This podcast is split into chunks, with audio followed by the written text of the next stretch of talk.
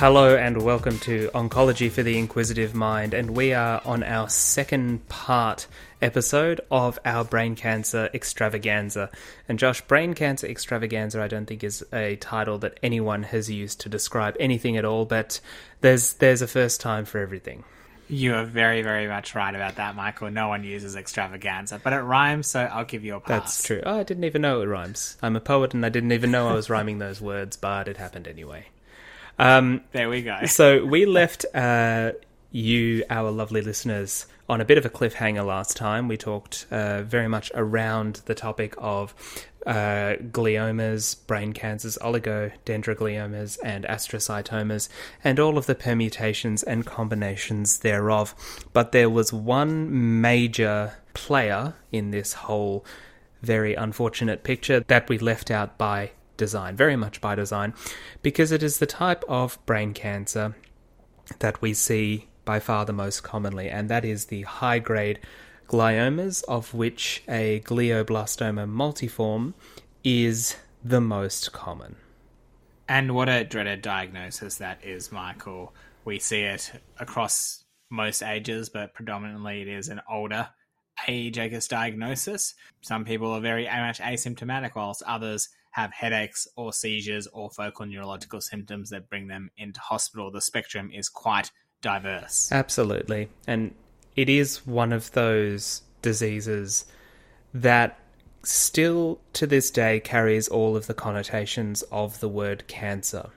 When people hear cancer, obviously there are things that that spring to mind, the incurability, the progressiveness, the massive effect on mortality and morbidity.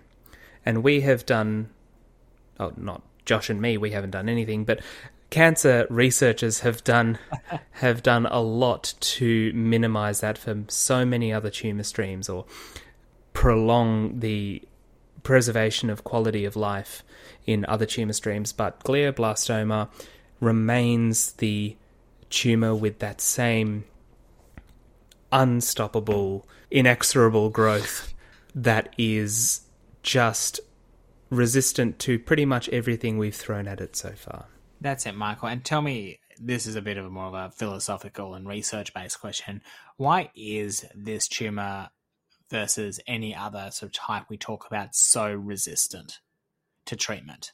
There's no targetable mutations that we can use. It's very much resistant to immunotherapy, and the extracellular matrix of the GBM make any curative treatment really difficult. On top of that, what I was going to discuss that surgery, which is generally the mainstay of cure for any type of cancer, is very difficult to get complete margins based on the anatomy of the brain and the risks associated with that. You make some very good points there, Josh.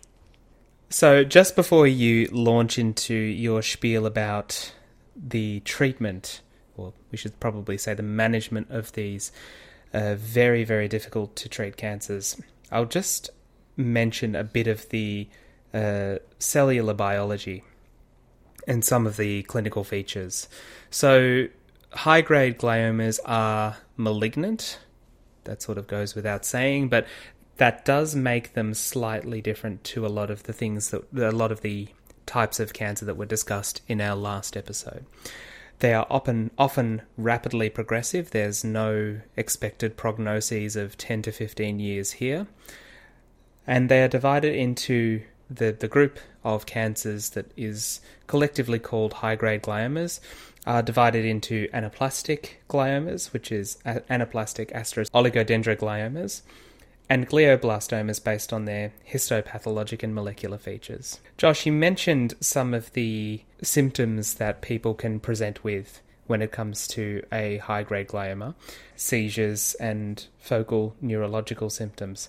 How quickly, we've mentioned they're rapidly progressive, but rapidly progressive is a relative term, especially in our uh, field of study. How um, rapidly progressive would you say that some of these symptoms are in most cases. When I say rapidly progressive, it's not going to go from day one you're completely normal and day day two you've got left hemiplegia, although that can happen. Like these, that's the thing with these cancers. It can happen. I'd say weeks to short months. You're likely to see some form of change in your neurology, whether it's maybe speech pattern issues, some weakness in the left arm, maybe some nausea, which is just a bit unexplained, and they might have seen their GP and they've done some blood tests and it's all come back normal. Potentially, even some blurred vision could be just the sign, and just something as simple as a headache that's progressing over months. And that's kind of the thing. I've had patients in hospital that go from being relatively well to having a dense hemiplegia, so either left or right sided paralysis. And then you're like, we've done a CT brain, they've got a massive lesion in their brain. And other times it's just a slow months. And I think probably months is probably the ballpark I've seen mostly. What about yourself, Michael? It is one of those ones that, as you say, um, is very variable. The frequently the worst cases I've seen are the ones that are so insidious. If you have something where the cancer is uh, engendering massive change very quickly, yes, of course, it's awful, but it is also something that is more likely to present to medical attention quicker, if that sort of makes sense. Uh, it is the subtle, insidious changes that, in my very limited experience, do tend to present with the most advanced cancers and therefore, uh, by extension, the worst outcomes. But the variability is, uh, I'm right there with you, Josh. The caveat to that as well is, you know, if there's a complication from this tumor that's undiagnosed, I'm talking about intracranial bleed or a seizure. So someone's driving their car, they have a seizure, they run into a pole.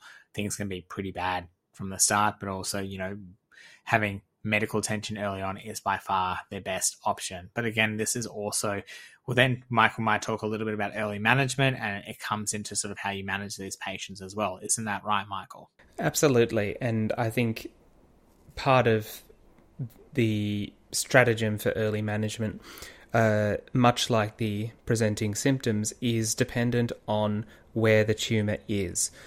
Anyone who's done an anatomy class or looked at a the diagram of the brain or read about the homunculus, the sensory homunculus, uh, the illustration of the various areas uh, that the brain, uh, the, the, various functions that the brain uh, serves, will know that depending on where the tumor comes from, depending depending on where in the brain the tumor arises from, the symptoms that you present with will be different. So if you have a left temporal lesion, you might present with speech or memory issues. If you have a frontal lesion, and I've seen this a number of times, uh, you can present with subacute behavioral changes, the old um, Phineas Gage syndrome.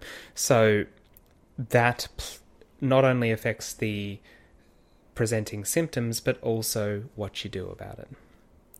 Um, before I hand over to Josh to talk about the um, management. I will also mention that uh, the other thing that is insidious about gliomas is that, that the majority of patients have no family history or identifiable risk factors. So, you know that if you have a family history of breast cancer, as an example, you might be much more aware of the risks, you might be much more you might be much more vigilant with your self examinations, but the major- for the majority of patients with a high grade glioma, it comes out of seemingly nowhere. So, uh, obviously, if you have a headache, the first thing you think of, unless you're Josh and me, uh, the first thing you think of is generally not brain cancer because that's tends to be very rare, but that is all part of its insidious nature. In terms of the uh, diagnosis, so, this, again, as we mentioned last time, has been recently updated. So, the integrated diagnosis from 2021 classifies diffuse gliomas in adults according to, as we mentioned before, the histopathologic and molecular features. They're divided into IDH mutant and IDH wild type tumours, and with each, within each category, there exist uh, various tumour grades according to the features. Um, and this is all included in the flowchart that we uh, added to the description of our last episode. So for more episode, you can you can uh, look at it there. So in terms of the uh, non oncological uh, management, I'll just breeze through this very quickly. Uh, so the mainstay of treatment is surgical resection. This is not only for relievement, This is not only for relief of symptoms and consequences, such as, as Josh mentioned, bleeds and sequelae of raised intracranial pressure, but it's also required for a diagnosis. And the uh, separation, the diagnostic criteria are so specific that we definitely do need a histological diagnosis. The, the flip side of that is, as we've mentioned several times already, uh, resection is not always possible. And so frequently all you can manage is a biopsy. And this is when the lesion is not amenable to resection. A meaningful amount of tumour can't be removed, or the patient has a poor ECOG. And unfortunately, frequently by the time these people present, they are already severely Im- impeded from a functional point of view. Josh, I think I might start with a question for you. The initial systemic therapy, there is a little bit more nuance than we have one chemotherapy, just give the one chemotherapy, not much. But what factors go into the selection of your initial systemic therapy?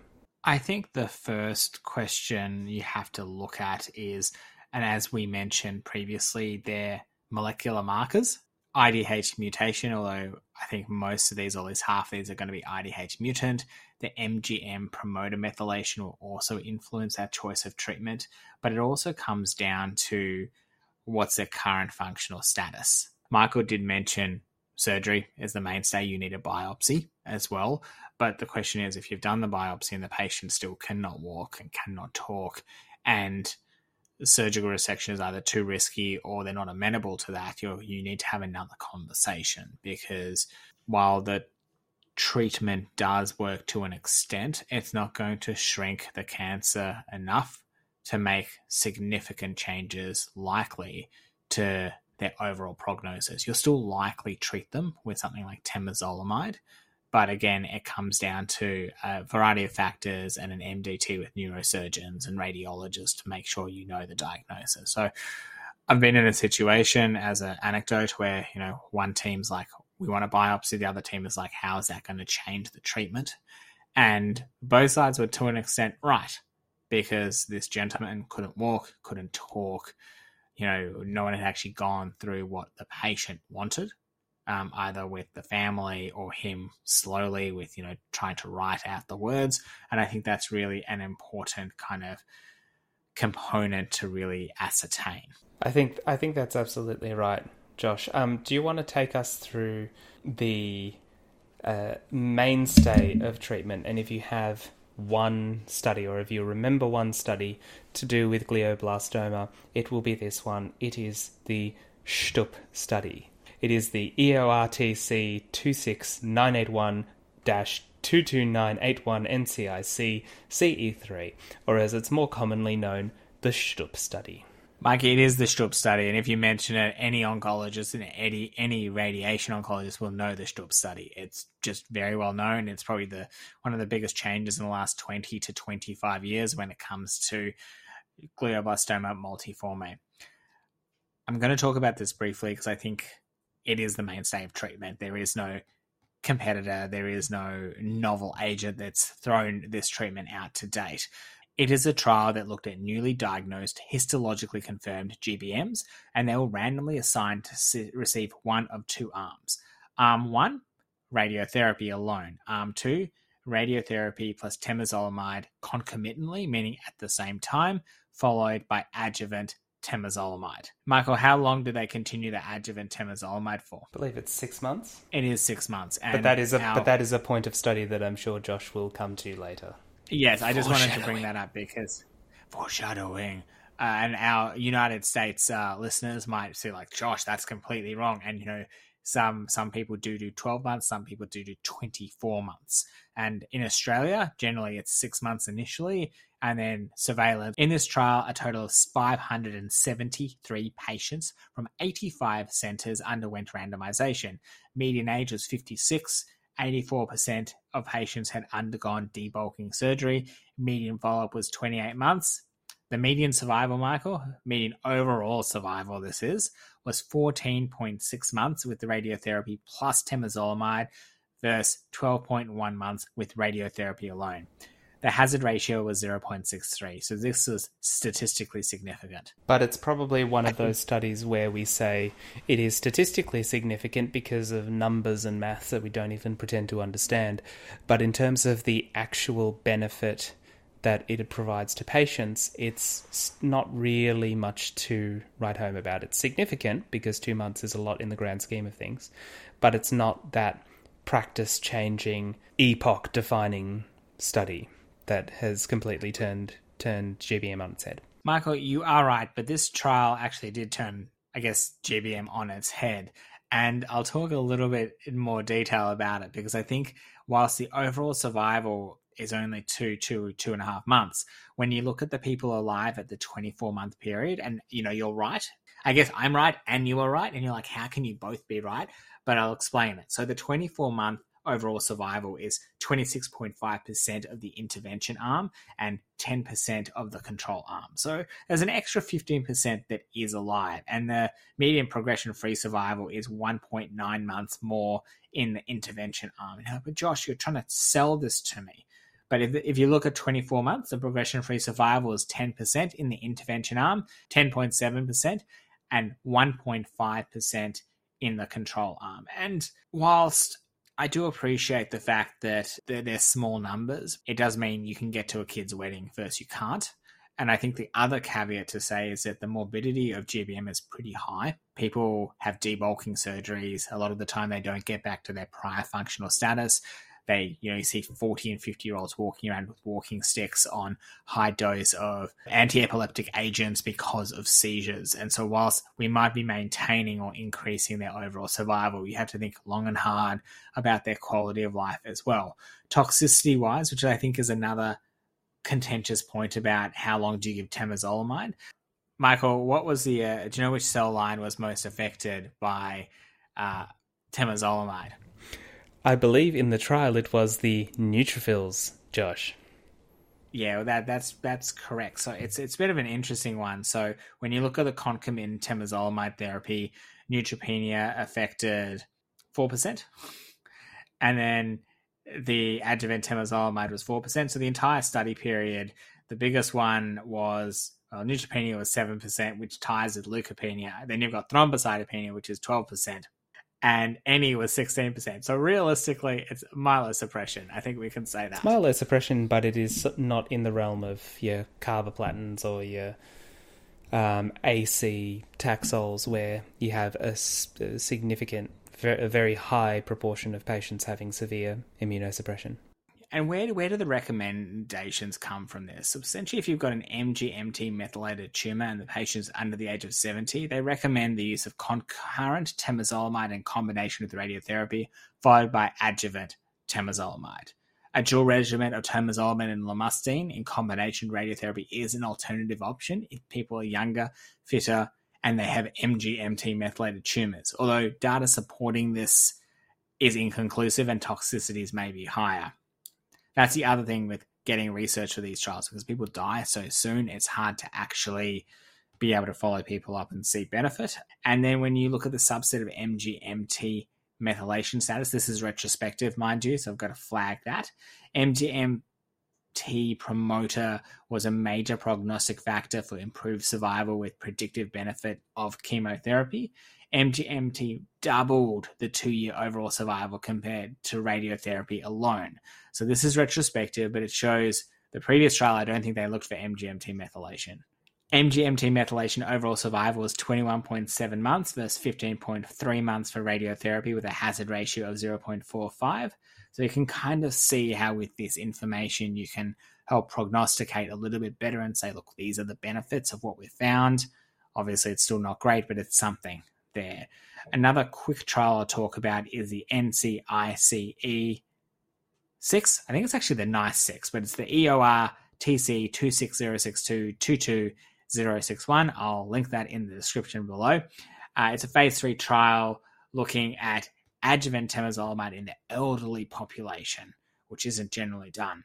And now it was radiotherapy in newly diagnosed GBMs um, we knew that increased overall survival, but the question they were asking is Does the addition of TMZ to RT improve survival in the elderly patients? And so you had to be over the age of 65.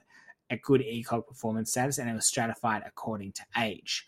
The results showed that overall survival radiotherapy plus temozolomide significantly improved overall survival over radiotherapy alone, with a median being 9.3 versus 7.6 months, with a hazard ratio of 0.67. And this was statistically significant. PFS was also significantly improved, and that was 5.3 versus 3.9, with a hazard ratio of 0.5, also statistically significant. And then if you look at the MGMT methylation status, those that were MGMT methylated, uh, the intervention arm, 13.5 months versus 7.7 months. That was for overall survival, and that was a hazard ratio of 0.53, also statistically significant. When you compare to MGMT unmethylated, the intervention arm was 10 months and the control arm was 7.9 months. So a hazard ratio of 0.75. So the summary of these is that even if someone's old, you should definitely have a look and treat them as they would if they were 40 or 50. We've already spoken about MGMT methylation, but they then ended up doing a study looking at this in a prospective trial. Uh, and that's called the NOA 9, NOA 09. I'm going to quickly talk about the results, but the median overall survival in the modified and intention to treat analysis, uh, because they were comparing patients with lomustine plus temozolomide or standard of care, which was daily temozolomide and radiotherapy. So two chemotherapies versus a single chemotherapy with radiotherapy. And this was similar for the lomustine and temozolomide versus the standard temozolomide. So 37.9 versus 31.4 months with a hazard ratio of 0.9, although not statistically significant. But there was, of course, a trend towards improved survival with the lomustine and the temozolomide arm. Um, and just a caveat that both arms got radiotherapy, but one had the extra chemotherapy. So potentially you could give this in an early chemotherapy in an early GBM. But again, the question with this is okay, what's the toxicities for this as well? So the conclusion of it is that temozolomide and lomustine might improve survival compared to standard temozolomide in a select fitter patients with MGMT methylation. There were limitations to this study, including that of the small trial size. Um, and there was also higher risks of nausea, hematological toxicities. Um, and so that's why maybe the standard of care would have been the better option. One other question you might be asking yourself, and Michael, I don't know if you want to ask me about bevacizumab. Is there a role? Is there a role for bevacizumab in early uh, GBM or high grade glioma, Josh? Thanks for asking, Mikey. I d- I don't think it is. And I've gone, bevacizumab is a drug that's been around for donkey's years. It's not recommended for routine use for newly diagnosed GBM, but I think you're going to talk about recurrence. Um, you can consider in bulky, non resectable tumors in, a, in an attempt to control refractory edema and mass effect. There are two trials I'll briefly mention. So one is a Avaglio study, A V A G L I O study, where 921 patients were given BEV or placebo in conjunction with standard of care, which is temozolomide and radiotherapy. As you can see, it's all the same combination, just lots of different trials to do with it. After treatment, the results show the median progression free survival was improved with in patients with BEV versus placebo, so 10.6 versus 6.2 months with a hazard ratio of 0.64. But median overall survival was not changed and was not statistically significant. The other thing is there was increased toxicities as well to do this. There was a second trial, which was the RTOG 0825, which again looked at something somewhat similar using bevacizumab or placebo with temozolomide um, for six to 12 months of maintenance therapy. And in this particular case, uh, progression free survival did not reach the predefined significant threshold, and the median overall survival did not differ. There was a difference between MGMT, which saw 14 versus 8 months, and overall survival regardless of the study treatment. So they both saw benefit in regards to that. So I think what's important to note is that there isn't really a huge amount of benefit for bevacizumab, and you've got to compare that to the toxicity. Now, Mikey, I know you're you're chafing at the bit to kind of talk about recurrence, but can I talk about one more thing? Is it the evidence between six and twelve months? It is. It's like you read my mind. I love it. Yes. So, Josh, you mentioned this just uh, a little bit before, and you mentioned that it was controversial. But is there any documented evidence of a benefit of six months of adjuvant temozolomide, which is the standard, as we mentioned, over the 12 months? Well, there is actually a phase two trial I would love to talk to you about, Michael. Um, it was a randomized trial that included 159 patients with GBM who had not progressed after six cycles of adjuvant TMZ. And they were randomized to either stop TMZ, temozolomide, or continue for up to a total, a total of 12 cycles. So the median follow up was 33 months. Progression free survival was similar between the groups, and overall survival was not statistically worse in the extended group. So, both the incidence of lymphopenia as you mentioned, thrombocytopenia and nausea were high in the extended group. In a secondary analysis, neither MGMT methylation status nor measurable disease were predictive of benefit of additional temozolomide. So this phase two study does somewhat say potentially more than six months at that time isn't beneficial, but I also appreciate when you're like, we just need to watch and wait until such time as you most likely progress is pretty daunting and psychologically uh, harrowing for a lot of our patients. I think that's a very good summary, Josh. Um, Josh, with your permission, I guess we have to turn our attention to what happens when the adjuvant temozolomide, when the surgery, when the radiotherapy, uh, when it doesn't work. And unfortunately, this is the case for a significant proportion of our patients, even though the standard procedure is that we follow them up with uh, serial MRIs. Uh, obviously, MRIs where they're available, but um, the idea is that we would follow up MRIs about every couple of months uh, for up to three years, and then three to six months indefinitely. So even if you're one of the at least in my experience, the small proportion of patients who does really well and has a long uh, survival with high grade glioma, you're still going to get a MRI every three to six months after the completion of your treatment. So we have to talk about what happens when they when there is a recurrence or there is an incomplete uh, surgery, an incomplete resection with residual disease the obvious answer to what do we do when there is local recurrence is can we cut it out? That stands to reason, especially if we cut it out the first time. Can we cut it out a second time? Well, unfortunately, that is only an option for about 20 to 30% of patients. Um, and the timing is critical here because ideally, a repeat surgical resection should be done more than six months after the initial surgery, as earlier earlier surgeries, surgeries closer to the initial surgery, raise the risk of unnecessary intervention on the basis of pseudo progression, which is something that we should also mention, uh, but are also unlikely to provide durable benefit if the initial surgery followed by radiotherapy did not provide tumor control.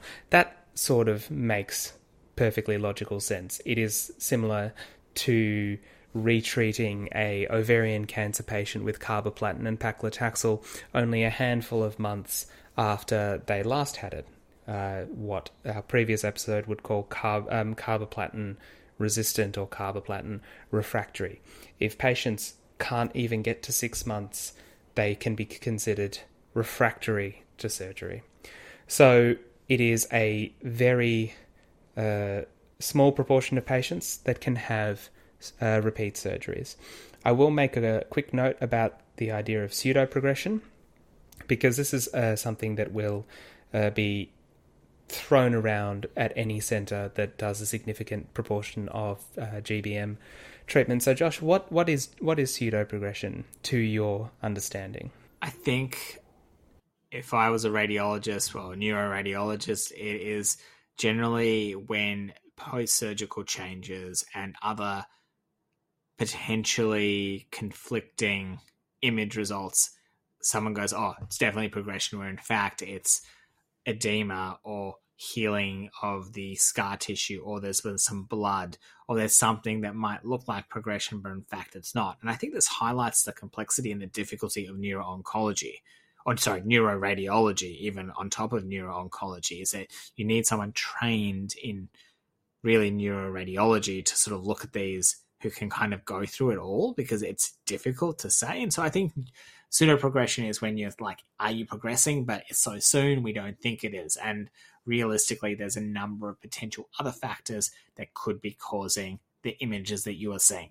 You're exactly right, Josh. It is very, very similar to uh, the pseudo progression that we see with immunotherapy, where at the first uh, restaging scan after your therapy, in this case, surgery and radiation with or without temozolomide, uh, scans may appear worse. And the key differentiating factor, if you're wondering whether a patient has pseudoprogression or not, is that pseudoprogression is asymptomatic. So if the cancer is not growing, even though it looks worse on the scan, and as Josh said, the, the differences are frequently subtle, um, the patient should not have symptoms if it is a fake or pseudo progression.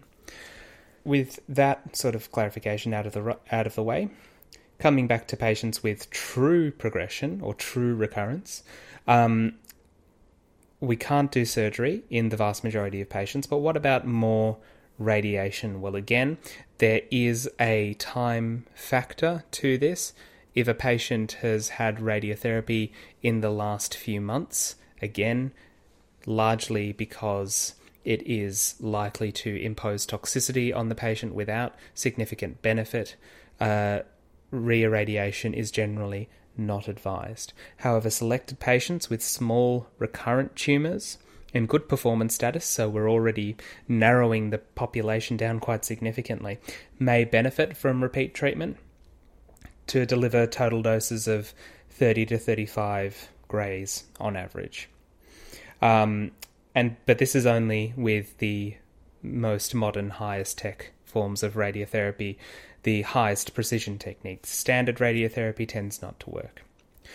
So, Josh, you've got a patient who has recurred, let's say, for the ease of uh, ease of discussion, uh, uh, 12 months after their initial treatment, after they've completed their initial um, adjuvant temozolomide what options should you have on the table, do you think?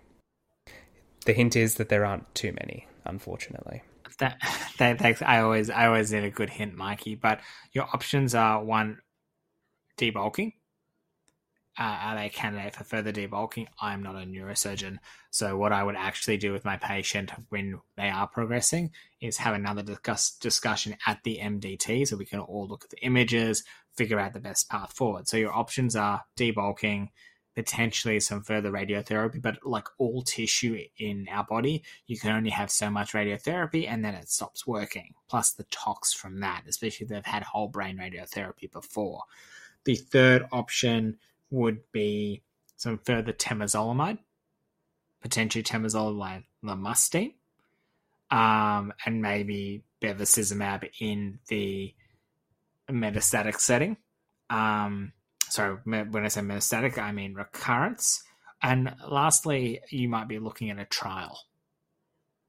That was exactly the answer that I was hoping for, Josh. Thank you. Um, because of the dearth of options, I mean, Josh was basically able to list all of them there in about 10 seconds. Uh, it is particularly important that you fish around for clinical trials. There are a number of clinical trials around uh, that will cater specifically to GBM. The drug company or the um, uh, scientific group that cracks GBM and uh, gives it that uh, melanoma esque push is going to be incredibly, incredibly um, successful um, in terms of marketing their drug or promoting their drug because it really is going up against a very, very small field indeed. So, clinical trials are very important, especially if your uh, patient needs to go further afield. If your hospital is not a, a hospital that has a large trial uh, department because with these patients, by this stage, they're frequently quite debilitated, they're quite morbid in terms of their function, so a bit of extra logistical planning is also required. But in terms of the more conventional things, because what trials are available changes frequently by the day or by the hour, Josh, you are exactly right. So a temozolomide rechallenge can be considered in patients who have relapsed several months or longer after completing their adjuvant temozolomide. And as we've mentioned pretty much ad nauseum this program, it is better in the MGMT methylated group. If your patient is MGMT unmethylated, some in some cases you very well may want to just move on to the next best thing. And that next best thing tends to be lomustine, usually in combination with bevacizumab, and we'll get to bevacizumab in a minute. But lomustine is frequently used in the second line Sometimes it's pushed back to the third line after bevacizumab alone. But I guess the running theme with this section, Josh had plenty of studies in the adjuvant setting, but there's really not a good amount of evidence for treatment of GBM recurrence. So, single agent lomustine has been associated with a response rate of 9 to 14% with a PFS of 1.5 to 2.7 months, which is make no make mistake about it, abysmal. Uh, and if you have progression uh, in a month and a half, or two months, or three months, you are really starting to scrape the bottom of the barrel after lomustine. It's never been shown to have superiority over another agent in an actual randomized control trial, but it is considered a standard of care strangely, because it has activity in the control arm of several randomized control trials. So, as a comparator, things that were compared with lomustine did not beat it, and clearly the uh, scientific community has pointed to lomustine and said, well, this is clearly as good as whatever we're throwing at it. So, if if that's not damning with faint praise, I don't know what is. Hey, Mikey, what about procarbazine, lomustine, and vincristine versus temozolomide? Now, that is a very interesting question, Josh, because while it is one of the few regimens that has some phase 3 data, which I'll mention in a second, it's not something that I've ever seen used. Have you seen it used at your centre? I, I think I've seen it once potentially, or maybe that was just in the notes of the patient, but once. And I do wonder if it is a toxicity thing, if it is a case of this is a, um, it's a combination uh, chemotherapy regimen that has that has some potentially significant toxicities, and you're dealing with patients who are frequently, as we've mentioned, not in the best shape functionally and so you're potentially putting these people at risk of significant side effects. I think that's exactly it, Michael. When when you have a recurrence, and let's say you've had two resections, it's going to be difficult. Doesn't matter who you are or how old you are. You're absolutely right. So there was, however, the what one thing that P, uh, PCV chemotherapy has going for it is that there was a phase three trial where PCV was compared with temozolomide in 447 patients with a high grade glioma at first recurrence, following the initial treatment with radiation alone. Now, that is a fairly big flag because it is not comparing it with the current standard of care, which Josh has gone through in great detail, which is radiotherapy plus temozolomide. It is very unusual, at least in my experience, Josh. I don't know if you have a different uh, experience, but it is very unusual for someone to get radiotherapy alone in the GBM setting. In the in the recurrent phase, I have never seen radiotherapy given alone in. GBM. But even in the adjuvant or post-surgical or post-biopsy, I feel like if one thing is dropped, it tends to be the radiotherapy as opposed to the temozolomide. Yeah, that's hundred percent right. Um, I think you know there's no point. The, the, evidence does not support giving just radiotherapy in the adjuvant setting, and these people you want to give absolutely everything you can early on. Absolutely. So in this study, um, there was no statistically significance in PFS or in overall survival when patients treated with PCV were compared to those treated with temozolomide. So it was in the PFS, it was 3.6 versus 4.7 months and 6.7 versus 7.2 months. So you know how I said that um, that PCV has some phase 3 data? Turns out it wasn't great phase 3 data. The main toxicities, as we mentioned, were uh, usually hematological, but other toxicities, including nausea, including nausea, vomiting, um, uh, asthenia, and vincristine-induced peripheral neuropathy. While they were mild to moderate, they were much more significant or much more common in the PCV arm compared to the temozolomide arm. So, increased toxicity with very little benefit. So, that's probably another reason why PCV has really tended to go the way of the dodo.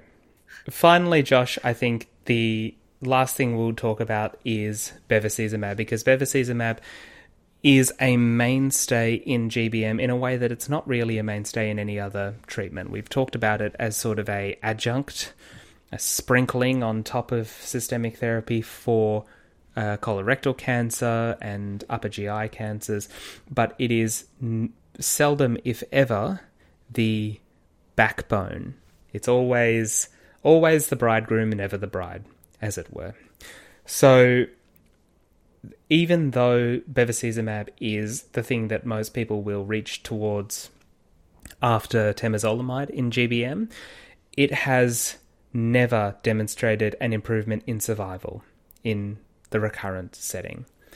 The FDA approval, and I guess it's off patent now, but by extension, the previous PBS approval, um, is basis is based on an improvement in progression-free survival. And this may be due to bevacizumab's ability to decrease the permeability of the bro- of the blood-brain barrier, which results in reduced vasogenic edema rather than a true anti-tumor effect. And this is something that I'm seeing quite a lot in uh, not just GBMs, but in other tumor streams with very difficult to treat uh, brain metastases, where you have patients on dexamethasone or insert steroid of choice here, and you try to wean them down, but at a certain level, they just start having recurrences of uh, vasogenic edema. And so now that we have a much less restricted access to bevacizumab, uh, people are tending to use it as a um, steroid sparing agent for uh, brain swelling. Josh, have is that something that you've seen? I actually personally have never seen bevacizumab used for brain swelling. I know that it is potentially can be used. I've seen Dex.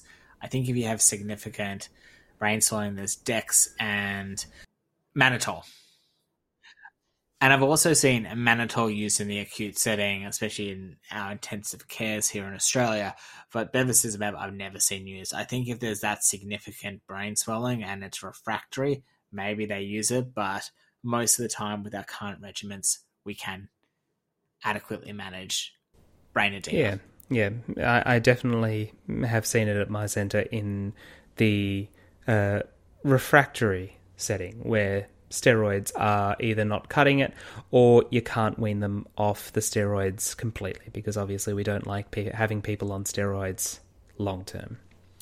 Um, in brief, though, before we wrap it up, um, the evidence for bevacizumab comes from two studies uh, from Taal in 2014 and uh, Wick that's not John, um, and Wick and Associates in uh, 2017, where they compared, and this is some evidence for lomustine as well, where they compared lomustine by itself, bevacizumab by itself, or the two agents in combination. In Taal's uh, study in 2014, lomustine, the median PFS was one month, the median overall survival was eight months.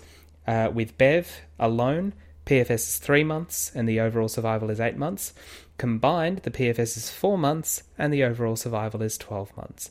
And this pattern was mirrored in the uh, Wick et al. study from 2017. Now, obviously, with bevacizumab, you've got to always be worried about the sequelae of hypertension, particularly if you have people who have had previous neurosurgery. Um, you have to uh, consider wound healing. You have to consider renal impairment and uh, obviously, there's always the risk of bowel obstructions, though without something like a dirty grey tumour um, partially blocking the alimentary tract, I think that's less likely in the GBM space. So, um, the main toxicity with lomustine that I've seen, and Josh, please uh, chime in if you have a different experience.